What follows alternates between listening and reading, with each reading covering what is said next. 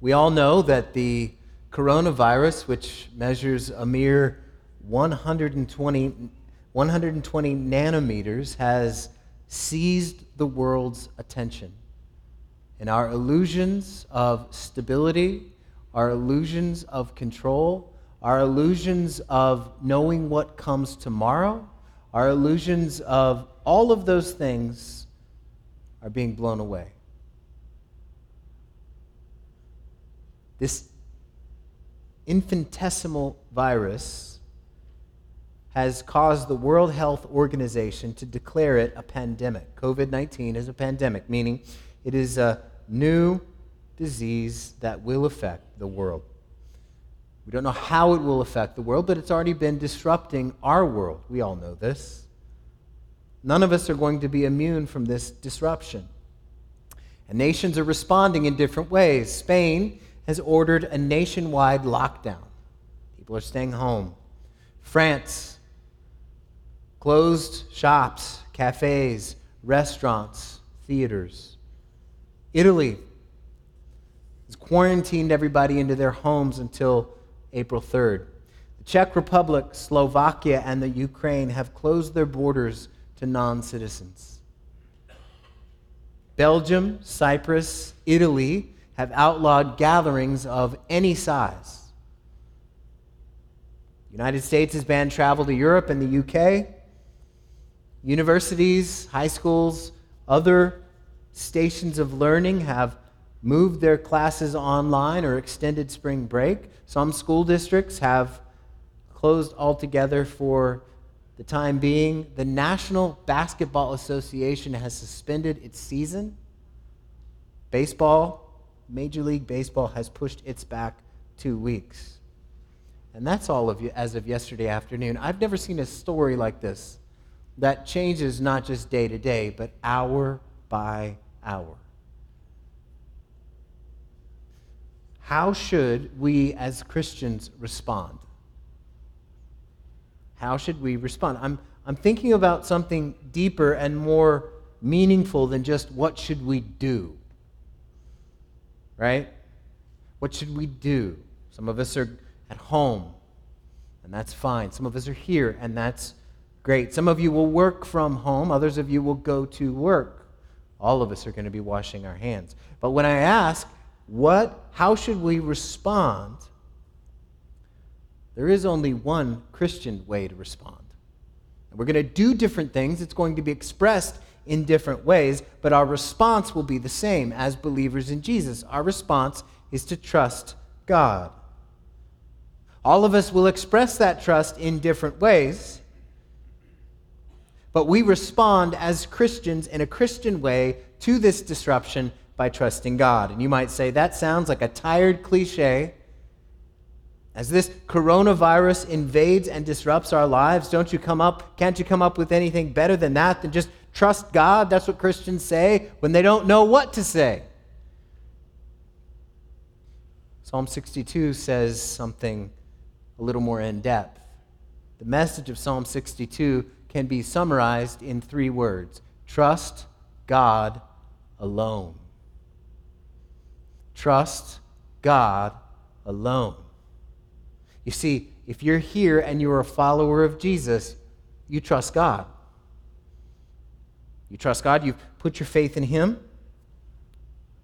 But our problem, our challenge in times like this, when we have our lives disrupted, is that we see we trust God and other things too. We trust God and a stable job. We trust God and the savings or our 401k. We trust God in our health. We trust God in our stability. We trust God in our daily routines. We trust God in the plans that we have. We trust God in our expectations for tomorrow. We trust God and the expectation of order and control. And when those things are blown away, it can be a bit destabilizing. Today, we want to reset ourselves as believers in Jesus. We want to let the Word of God speak to us this morning. It's going to say this trust God alone. One pastor from the 20th century said, This psalm, Psalm 62, is the perfect song for those who feel threatened. So we might entitle our message this morning, A Song for the Threatened. Let's listen together as we hear this song. God's word says, To the choir master, according to Jeduthun, Psalm of David. For God alone my soul waits in silence. From him comes my salvation. He alone is my rock and my salvation. My fortress, I shall not be greatly shaken. How long will all of you attack a man to batter him like a leaning wall, a tottering fence? They only plan to thrust him down from his high position. They take pleasure in falsehood. They bless with their mouths, but inwardly they curse. For God alone, O my soul, wait in silence, for my hope is from him. He only is my rock and my salvation, my fortress. I shall not be shaken. On God rests my salvation and my glory, my mighty rock, my refuge is God. Trust in Him at all times, O people. Pour out your heart before Him. God is a refuge for us. Those of low estate are but a breath those of high estate are a delusion. In the balances, they go up. They are all they are together lighter than a breath. Put no trust in extortion. Set no vain hopes on robbery. If riches increase, set not your heart on them. Once God has spoken, twice I have heard this, that power belongs to God, and that to you, O Lord, belongs steadfast love. For you will render to a man according to his work. Let's pray. Lord, I pray for help this morning. Lord, not just for us. Lord, I pray for help for our nation, Lord. I pray for those here who, or those watching, who are taking a brief break to let you address them. And I pray that despite my very, my many limitations and vulnerabilities, I pray that I would open up God's word. I don't have fancy words or impressive rhetoric. I don't have anything to offer except your word. And I pray that your word would be, you would help me to preach it clearly.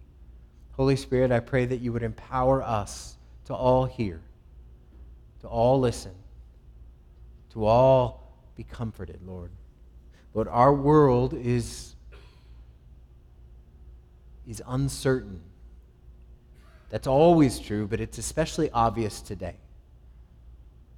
Pray that we would look away from the uncertainty of the times we live in and look to you, our certain God. In your name we pray. Amen. Trust God alone. Trust God alone. How do we trust God alone? Well, first, we review or remember what we know about God. And that's going to take up the majority of our sermon this morning. We review what we already know about God, and we can see this from verses 1 through 10. David sets the tone. To be able to listen to God, he needs to push out the other voices. Verse 1 For God alone my soul waits in silence. This is not a silence where he does not address God. It's not a silence where he is, he is sort of sitting there quietly trying to empty his mind. This is a silence of peace. He pushes out the noise. You see, when trouble disrupts our lives, our souls can be a seething, chattering cauldron of fear, anxiety, anger, and angst. And it can be so noisy. And you can hear voices like, What if I get sick? What if my parents get sick? What if my kids get sick? What if I lose my job? How will I protect my kids? What if I don't get my hours? What's going to happen to my retirement? David is reminding himself that he needs to push out those voices, silence himself to be able to review what he knows to be true about God. David silences the noise in his head to focus his attention on God. If we do not do that, we will not be able to review effectively what we know to be true about God. You can't focus on God when you have all the noise going on inside. Once he does that, he reviews what he knows to be true about God. What David reviews to be true for him is also true for us. Here's what he says about God. From him, the second half of verse 1, comes my salvation. He knows he doesn't save himself. He knows he can't rely on himself. He's remembering, oh, yeah, from him comes my salvation. He alone is my rock and my salvation, my fortress. I shall not be greatly shaken. Notice how he stacks up imagery here to describe what he knows to be true about his God my rock, my salvation, my fortress. And notice the repetition of my. You see this four times, right? My salvation, my rock, my salvation, my fortress. You see, even though God is the transcendent one, far above us, living in unapproachable light, even though he is the God who speaks and the nations quake, he also is personal. David can say, you are my salvation. You are my rock. You are my fortress. And we can too. We can review, one of the things we can review about our God is that we know Him personally, and He knows us personally. He's not so preoccupied with the universe that He forgets about us and we can personalize his promises. This is exactly what David's doing. He's not content with knowing that God saves in general, or that God in general is a rock, or that God delivers his people in general, or that he is generally a safe place or a fortress. But he, he takes the next step and he says, much more than that, my this God is my God. He is the one who saves me out of my trouble. He is the one who is my rock and my salvation. He is my fortress. It's not just theoretical. This is true for him, and this is true for you too. See, to trust God and God alone, you must see who he is. He's not just the God who saves, He's the God who saved you. He's not just the God who stands as a rock, He's your rock. He's not just a fortress, He's your fortress. David says, My, my, my. And you must too. How do you trust God and God alone? Remember, remember, rehearse, recall what we know about God and what we know about God and what He's done for us. He's our rock. Having a rock, a rock is one of the most common symbols for God in the Old Testament. A rock is immovable, it's permanent. A rock is not blown around like dead leaves. Rocks stand strong in the face of fire and rain, wind, heat, and floods. God is your rock. God is also your fortress. He's a place you can go for protection from enemies of all kinds. The idea here is a mountain stronghold up and away and, and, and, and out of the reach of all enemies, protecting and preserving any who come to this fortress. Even though enemies stalk after him, David takes refuge in the fortress that is God. See, people, we need to remember God is our rock. He is the only immovable thing in our lives. He is unchanging, He is permanent, He is the beginning, He is the end. He does not learn. He is always the same. We can build on Him. We can take our lives and plant them on Him because He is our rock even in uncertain, uncertain and threatening time. He's our fortress. He is who we can go to for protection. He is the one that we can go to knowing that we will be protected. Notice the effect. Verse 2 He alone, David says, is my rock and my salvation, my fortress. I shall not be greatly shaken. Now, I did not expect to read that. I would not expect to read that. I shall not be greatly shaken. He doesn't say, I shall not be shaken. He says, I shall not be greatly shaken, meaning he'll feel some of the tremors and troubles. That is true to life.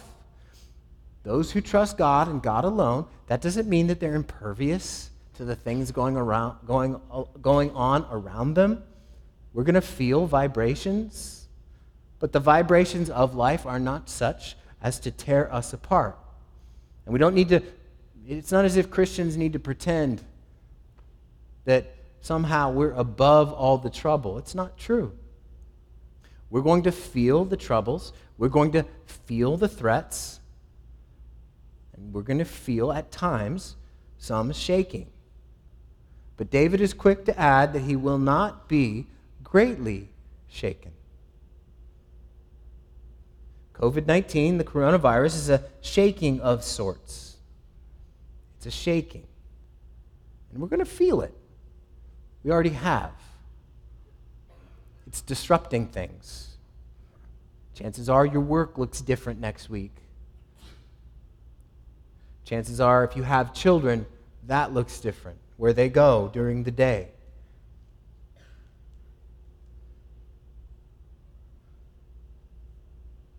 And David says, We will not be greatly shaken. As virulent as this viral enemy is, it cannot threaten our standing with God. That's why he says this. David didn't face the threats of a virus, but of enemies who wanted to push him over. And we may feel that. Notice the image he uses in verse 3. How long will all of you attack a man to batter him like a leaning wall, a tottering fence? You see this picture of a fence barely standing, and David says, That's what I feel like. I feel like all of my enemies are going to push me over. And that may be what you feel like as you think about the coronavirus. Maybe you're afraid. Maybe you're afraid. And you say, I feel greatly shaken. See, it's in those moments we need to look and remember who God is and what he says, what he says about himself. So, what else can we see? Look at verse 5. It kind of begins to repeat all that has come before. And David says this again For God alone, O my soul, wait in silence. Again, push out the noise. The enemies are coming. The virus is threatening. There are all kinds of there's all kinds of uncertainty. Wait in silence. My hope is from him. He is he only is my rock and my salvation, my fortress. I shall not be shaken. Did you notice the difference between verse 2? Verse 2 says, I shall not be greatly shaken. Verse 6 says, I shall not be shaken.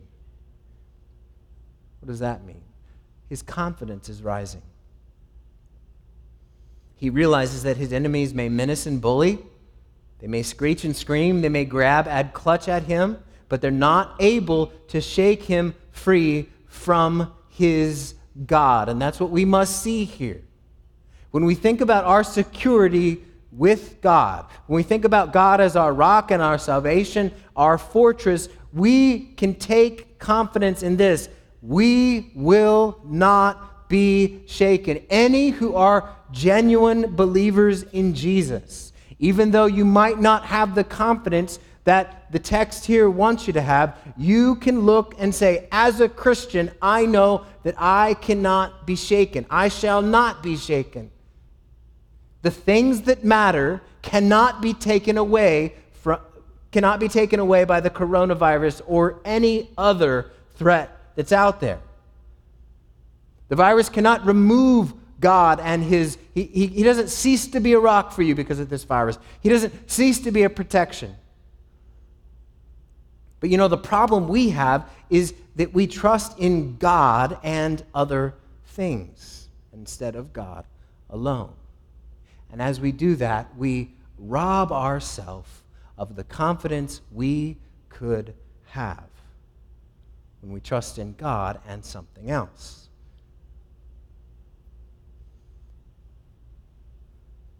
But we will not be shaken. This does not mean that we have a special immunity because we have the Spirit of God within us. That's not what this means. This doesn't mean that none of us will have financial troubles. That's not what this means. This doesn't mean that we won't face things that are confusing and uncertain. That's not what this means either. What does it mean? It means that we cannot be shaken out of the grip of our God. He will always be our salvation. He will always be our rock. He will always be our fortress. Our job, our savings, our health, our stability, our routines, our plans, our expectations will never be. We combat, combat fear by trusting God alone. And you can see David then progresses from being confident that he will not be shaken from the grip of his God to calling others to come alongside him and trust in the Lord. Look at verse 8. Trust in him, that's the Lord, at all times, O people. Pour out your heart before him. God is a refuge for us. So he stops talking just to himself and he opens up the conversation to everyone else and says, Whoever you are, trust the Lord at all times. In times of stability, trust the Lord. In times of uncertainty, trust the Lord. In times of plenty, trust the Lord. In times of lack, trust the Lord. In times of, of relative stability, trust the Lord. In times of instability, trust the Lord. Trust the Lord. Now, let me tell you this all of us are going to trust the Lord differently. See, we, are, we must all respond as believers. We respond to believer as believers to trust in God alone, but that doesn't mean we're going to make the same decisions about everything in this coronavirus trial. And we need to fight not to be judgmental. It's very easy if you're maybe at home on the live stream thinking, why are all those people there? I don't think they should be there. That's not our call. Our call is to call each other to trust in Him at all times. That's going to look different for other people. There's maybe if you're here and you're thinking, why aren't those people here with us? That's not our decision. We cannot be judgmental when it comes to other people. We can call everyone to trust in Him at all times, knowing that everyone has to make their own decision before God. We must make sure that in times like this, in times of confusion, that we don't allow some kind of wedge to be put in between people. We must not tell people what it looks like to trust God. It's going to look different from person to person. Everyone will approach this disruption differently. Those of us here, we must not judge those who are not. Those who are not here, you must not judge those who are. Listen, we're united together in Christ, and we will not have a uniform, uniform response to this virus. We're not all going to do the same thing. We will have a uniform response. We will trust God, and that will look different. But I'll tell you this people around us will be afraid. And fear always spreads faster than confidence. I saw that this week. I saw that Friday. For whatever random reason, I went to Costco.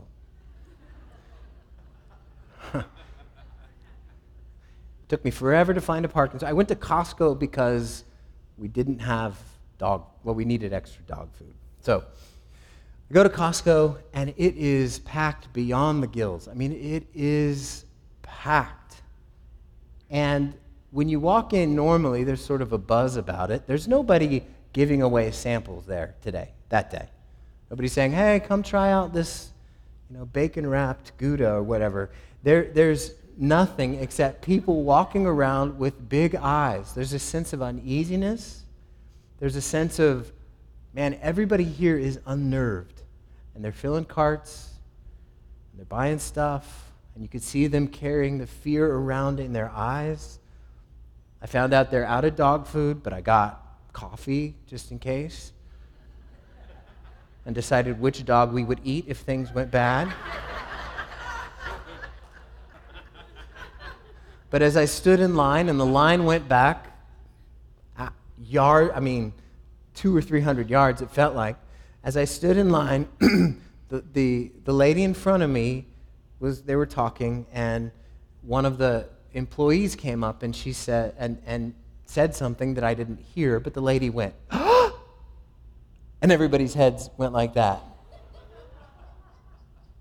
And there was a stillness in the hot dog aisle. And I said, What happened? And she said, They closed the store. And the police are outside. And people are like, Oh my. And you could feel the uneasiness and the panic kind of ripple all out beyond. Turned out it was the store was just beyond capacity. It was closed. When I walked out, there's 300 people standing outside trying to get in. And it's a reminder fear goes faster than confidence. And Costco and its hours must not be our rock or our fortress. We're going to see things like this. We're going to see things that we thought, man, I did not think this would ever happen, happen. But our confidence must not be in the hours Costco keeps, whether they have dog food or toilet paper. Our confidence comes from trusting in God alone. This isn't living in unreality. I can guarantee you that there are less infections from the coronavirus than there are opinions about the coronavirus. Some of you might think the risks are overblown. Some of you might think the fear is justified. Some of you might be angry that the shelves are empty. Some of you might be afraid that the shelves are empty. But as Christians, what people need to hear is not our fear, it's not our anger, it's about our God. We Christians should not expect the world to act like believers. That's for us. That's for us. In times like this, believers show themselves to be followers of Jesus by how they act. We ought not to expect the world around us not to hoard, we ought not to expect the world around us to share. We ought not to expect that. That's for us. We ought not to be surprised when people express anger or fear. But as Christians, we must put our hope and trust in God and God alone. We, we, we are not, the, the world doesn't need to hear our social commentary. The world doesn't need to hear our fears or our anger. The world needs something different from us. In our community, what the world needs to see is a people who trust in their God even when times like this come upon us. Tozer said it like this A scared world needs a fearless church. A scared world needs a fearless church. Our world does not need to hear our social commentary. Our world needs to hear of our rock and our salvation. Our community does not need to see us devolve into a political debate. Our community needs, us, needs to see us trusting in our fortress and our salvation. Our community does not need to see us judge one another, but our community needs to see our quiet confidence in the rock and our salvation. Our community doesn't need our Twitter, Instagram, or Facebook rants. It needs our love and our service. And you know what? We need that too. Church, we have nothing to fear. Nothing. Why? Because we're strong? No. Because we're special? No. Because we obey well and we know that we will be blessed? A thousand times no. Why? Why do we have nothing to fear? We have nothing to fear because God is our rock and our salvation. God is our refuge. God is our fortress. We trust God alone. And we're going to wash our hands. And we're going to pray for a vaccine. And we're probably going to quarantine ourselves and distance ourselves socially. And we're going to trust God and help others. We're going to call each other to trust in Him at all times, to pour out our hearts before Him, because God is a refuge for us. That's what we know about God. Second thought this morning is that we need to review who God is. It'll be very brief. We need to review who God is, and that's in verses 11 and 12. Look at how David describes God. He actually addresses God. Once God has spoken, twice I have heard this, verse 11, that power belongs to God. And, and that to you, O Lord, belongs steadfast love. Now, that is a combination that we can get behind.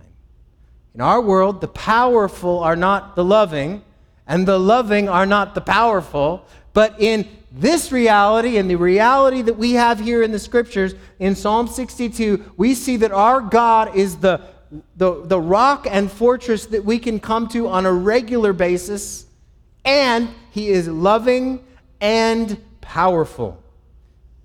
One writer says, Power without love is brutality and love without power is weakness. Our God is neither. Our God is strong. Strength without love would be nice but inept. Strong, being strong without, without love, it makes him a, would make him a tyrant. But we can trust in God alone. We can trust in him we can trust in him, not just because David says we can trust in him. We can. The scriptures say that. We can trust in him because of what we see here in Psalm 62 and also what we see as God interacted with Jesus Christ. As Jesus hung dying, God had the strength to keep him there and the love to let him die so that we might be able to rely on his strength and know his love. The power and love of God is best seen in the life and death and resurrection of Jesus Christ. Jesus gave up glory and set aside power to show love to rebels. Jesus showed his strength by bursting the bonds of death for all of his followers. Jesus shows his love by submitting to death in the first place. We can look and say, My rock and my fortress and my salvation are found in him because he paid for my sins. Because in that day, Jesus had no fortress to, to rely on, no rock to stand on.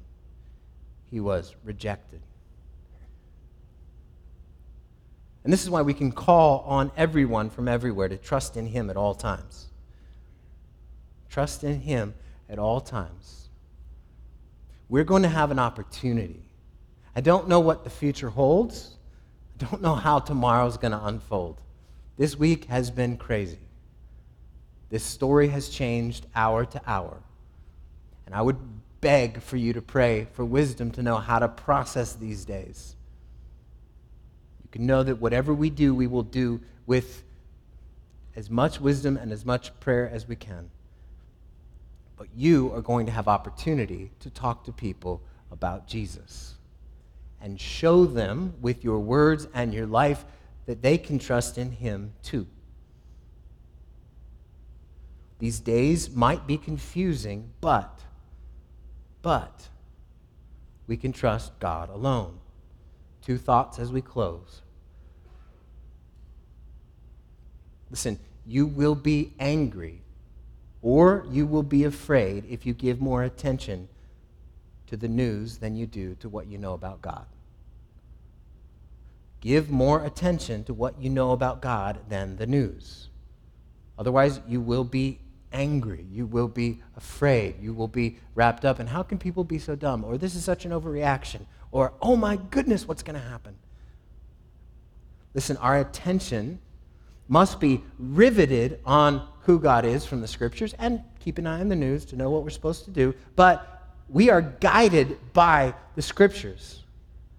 We're guided by who God is. God is the one we can trust in and Him alone. He is our only rock and salvation. He is our fortress. We shall not be shaken.